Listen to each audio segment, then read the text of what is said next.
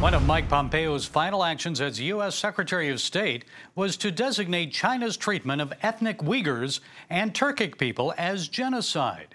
The Biden administration also supports that designation. So, what does it mean? What is next? Well, under terms of the 1948 United Nations Convention on the Prevention and Punishment of the Crime of Genocide, the designation requires uh, nations to take action. So, here with more is Prime Minister in exile for East Turkestan, Salih Hudayar. Salih, it's good to talk with you again. So, first, for our viewers and those unfamiliar with the plight of the Uyghur people in East Turkestan, explain what is happening in that region that China calls Xinjiang province, why it amounts to genocide.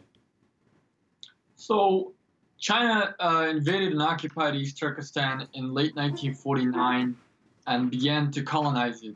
Uh, however, over the past 71 years, um, its colonization of East Turkestan developed into genocide, in which, starting about 2017, millions of people were thrown into uh, what China calls re-education camps, but what are actually uh, concentration camps, where they are forced to denounce their ethnic and religious identity, uh, forced starvation, forced medication, uh, both men and women have been raped in these facilities. The Chinese government is uh, harvesting the organs of select uh, Uyghur and other Turkic prisoners, and hundreds of thousands of Uyghur and other Turkic women have been sterilized by the Chinese government, in addition to uh, over 3.7 million babies forcibly being aborted uh, by the Chinese government.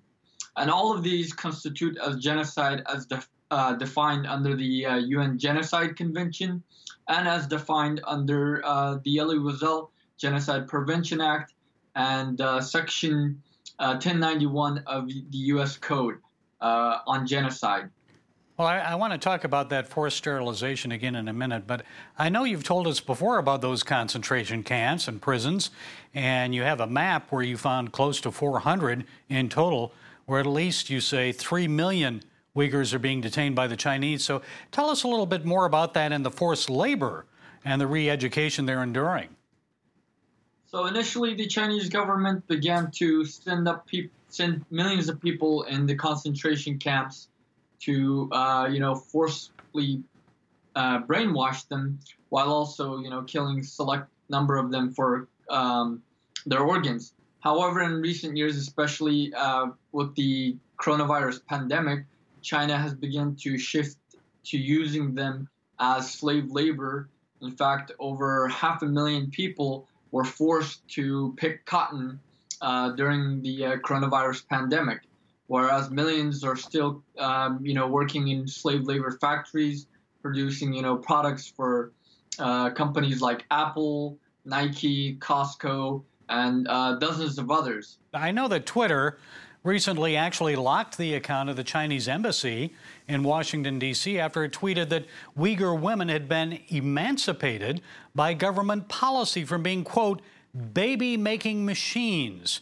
Your reaction to what happened?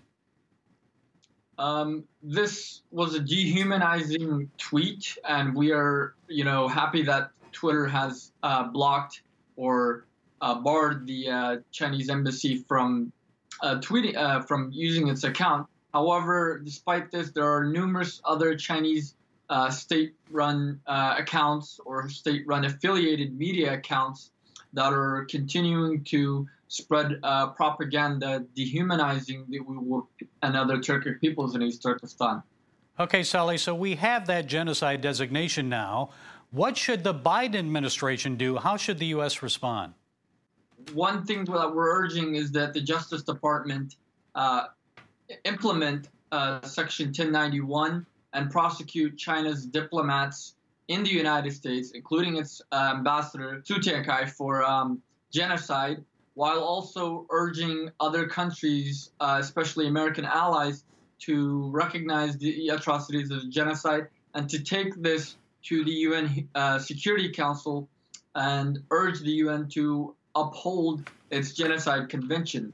Um, there needs to be real strong, real strong actions that need to be taken uh, to stop this. There is a lot of Chinese involvement in Middle East nations, especially Muslim ones. Uh, so, how come your fellow Muslims aren't speaking out about this? I'm thinking, in particular, those in the Middle East uh, who are working deals with the Chinese. Your thoughts? Um, again, this is they're all working, you know, um, for their own economic interest. Um, so they're ultimately turning a blind eye, and in many cases, selling Uyghurs to um, the Chinese government.